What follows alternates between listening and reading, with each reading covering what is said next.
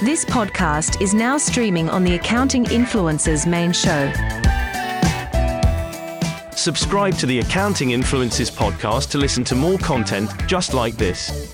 You can also watch this episode on YouTube. Please like and subscribe to learn even more from the very best experts, thought leaders, and influencers in the accounting and fintech world. Accounting Influencers Broadcast Network presents Best Practice in Accounting.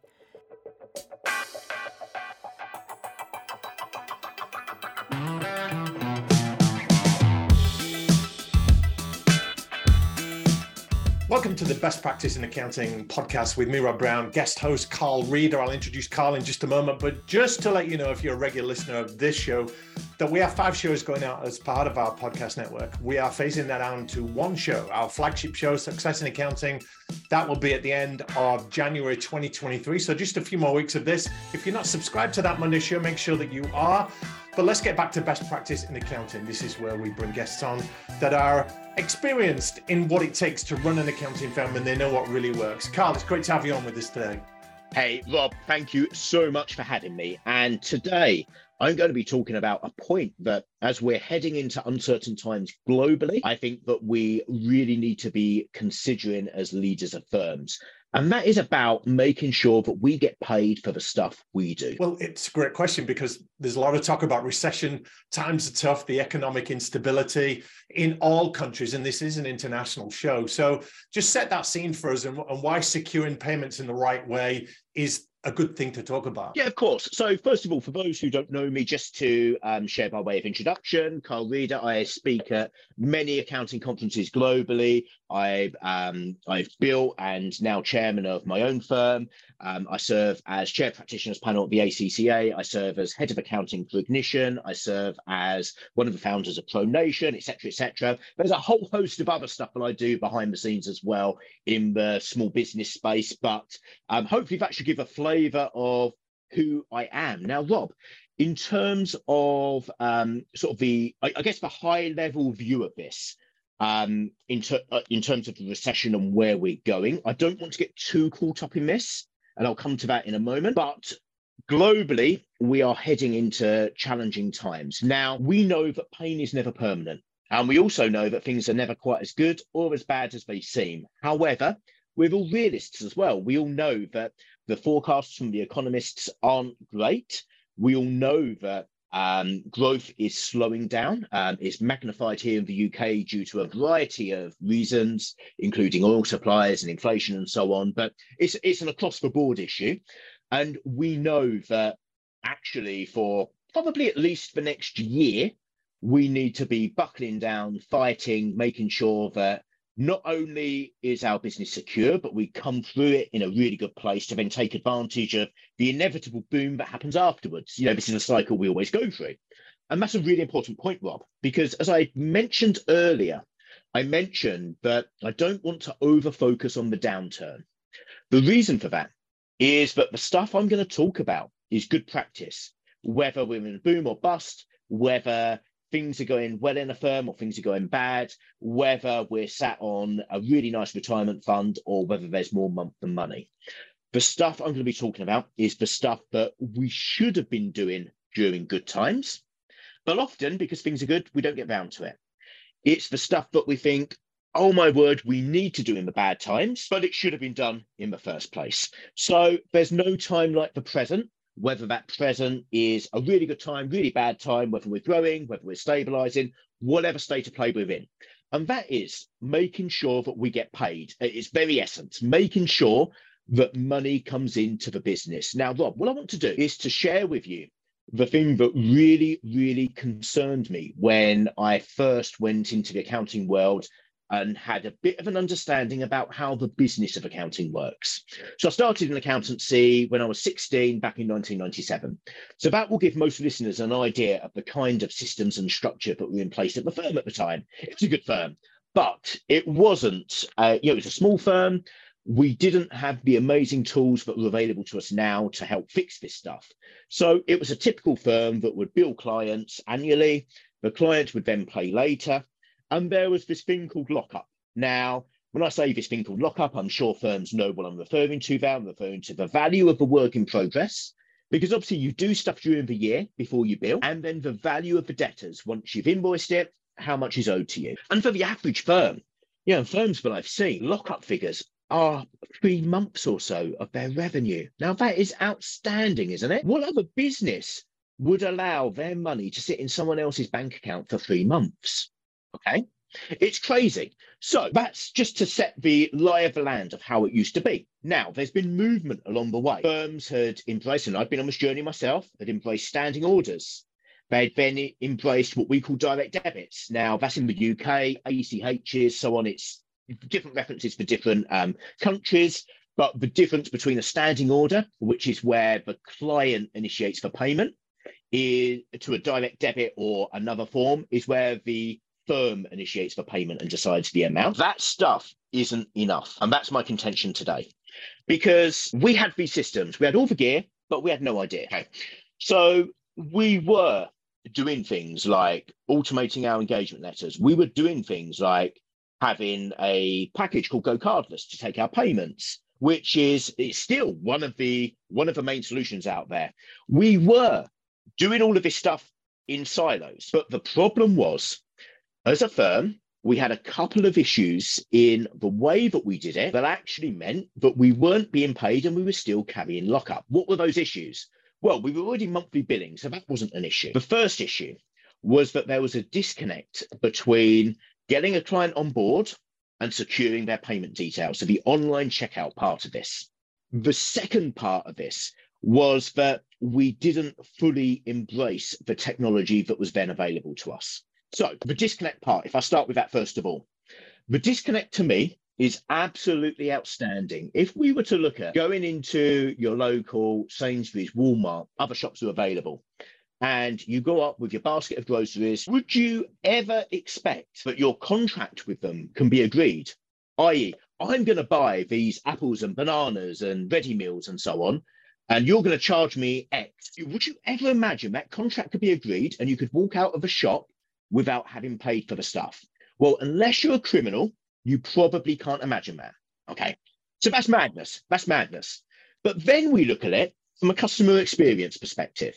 So what we were doing, we were at the time we were using a package called GoProposal, and we were taking clients on through that. We were um, getting them on board. They were signing their agreements. Great, we've got a new client. Well, we haven't got a new client because a client is only a client when they pay for your services. Otherwise, they're a charity. Okay. Really, really important point there. So we then had a process, a manual process, a convoluted process where we would have our admin team have a spreadsheet of our payments we needed to collect. And we would phone them up and say, You've signed up. Now can we get your direct debit?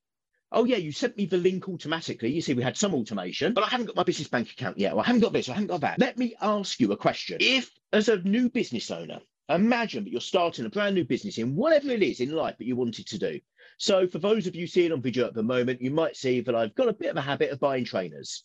So let's just say that my business is selling trainers or sneakers as um, some, of, some of the Yanks might know it.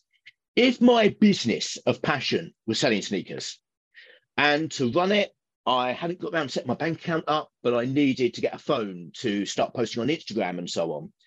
Do you really think that I'm going to go to the mobile phone provider and I'm going to say, you know what, I want to buy this mobile phone, but I don't want to pay you because I haven't got a bank account.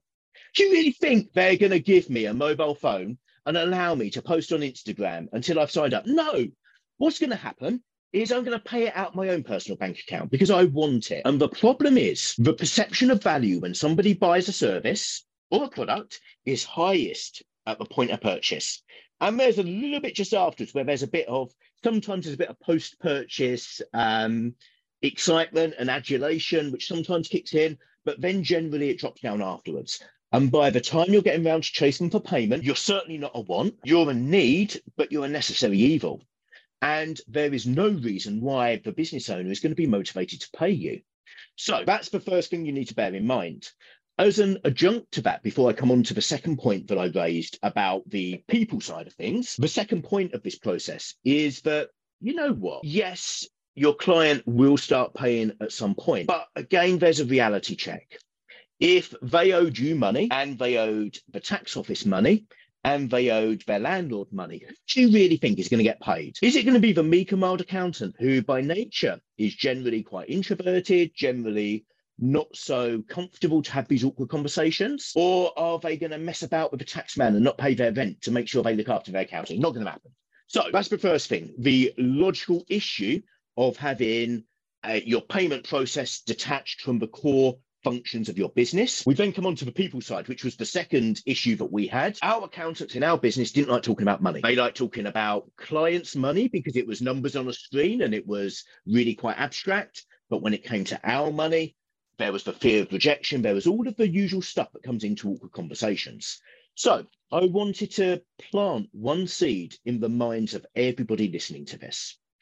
What you need to think about is making sure that when you take on or you renew a client annually, and you really should renew annually. I'll, um, I'm sure that could be a session for another episode or similar. Um, I doubt we've got time for it today, but um, whenever you take on or renew a client, make sure that the payment process for the fees you're going to charge, not the fees that you have charged, is integrated into that process. So we use a tool called Ignition. That's that's how we do it. That's um, that's why we did it, and the impact this process had on our firm was actually the reason, it was the sole reason why I started working alongside them because it fixed such a big hole in our business.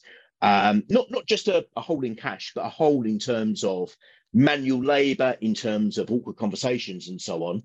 I can't see why anybody wouldn't be doing this stuff and making sure that they're paid first. Um, now, it might seem that it's quite aggressive. Yes, there's a whole change management piece. Yes, you need to explain to your clients why you're doing this. And yes, you need to explain to your team, perhaps even more strongly, why this needs to be done. But as I said, this is the kind of stuff, as I mentioned at the at the start, but we should have been doing in the good times. But a lot of firms aren't. They might dabble with it. Or they might have a few clients who they say, you know what, they always pay every year. Well, can you hang your hat on the fact that they're going to pay you this year in a recession? Can you hang your hat on the fact that they're not going to have some kind of challenge that makes it more difficult for them to pay. You know, you need to understand that this is the way the wider world is working. Your mobile phone, in that example of a sneaker store that I gave, that's done like that. Xero Intro, QuickBooks, and so on is done like that. Everything else in their business is done like that. Why aren't you the same? There's so much to think about, Carl, and in these recessionary times, we can't guarantee that things are going to be the same in two, three, five years. So we need to mitigate these risks, don't we? And you think accountants are on this more than anyone, but they're suffering just like the rest of us with getting paid. Uh, completely, completely. Because unfortunately, as I mentioned earlier, accountants tend to be the last to be paid. It's down to the nature of accountants. It's down to the fact that accountants don't want to upset their clients. As I said, they're charities if they're not paying you, they're not clients. Um, accountants are generally and I know we were certainly in this case too busy to chase money. They're more focused on the work they need to do than actually um, running the ship. And there's a reality in life as well. And that is that the, you know, the squeaky wheel gets oiled. We always need to remember that. And there will be other people who owed money who are knocking on the door physically, not hiding behind Zoom like most accountants do, or hiding behind letters or phone calls or emails, knocking on the door saying, You owe me three grand. Are you paying it or am I collecting it? and having that strong conversation with them. Accountants aren't normally inclined to indulge in that kind of behavior. So you need to set yourself up for success at day one. And by doing this with every new client or every renewal client, and by the way, renewals are a great opportunity for upsells. They're also a great opportunity for weeding out the clients who aren't going to pay. We have a phrase in our business, but they're not 14 day payers, they're non payers, regardless of what they say. Um, if you um, if you do this process, you nip that problem in the bud. What that does, first of all, make sure that your cash is in place, so you get paid. Secondly, it motivates you to provide a better service because there's nothing worse than a client who hasn't paid you for a couple of years who phones up wanting advice. You really want to give them advice, but you don't want to give more work away for free. And finally, finally, what it does is it makes sure that as a business, you've set the expectations. You've got it absolutely clear and there's no disputes because I would say nine out of 10 disputes, and I'll say this from my conversations with ACCA and so on, come back to fees. And when a client has got unpaid invoices, and are able to use this as a lever in the dispute, then the accountant normally loses. Carl Reader, that's been terrific in telling us what works for accounting firms in getting paid promptly. Thank you so much for your time and your passion today. Accounting Influencers Broadcast Network presents Best Practice in Accounting, leading the discussion on firms that are standing out, winning work, and becoming the top performers in the accounting and fintech world.